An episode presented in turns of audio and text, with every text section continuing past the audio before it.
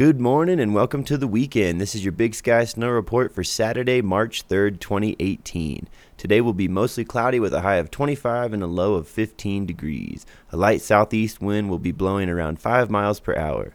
There's a 50% chance of snow today, and starting tonight, we will be under another winter storm watch lasting through Monday. So get your gear and head on up to Big Sky Resort.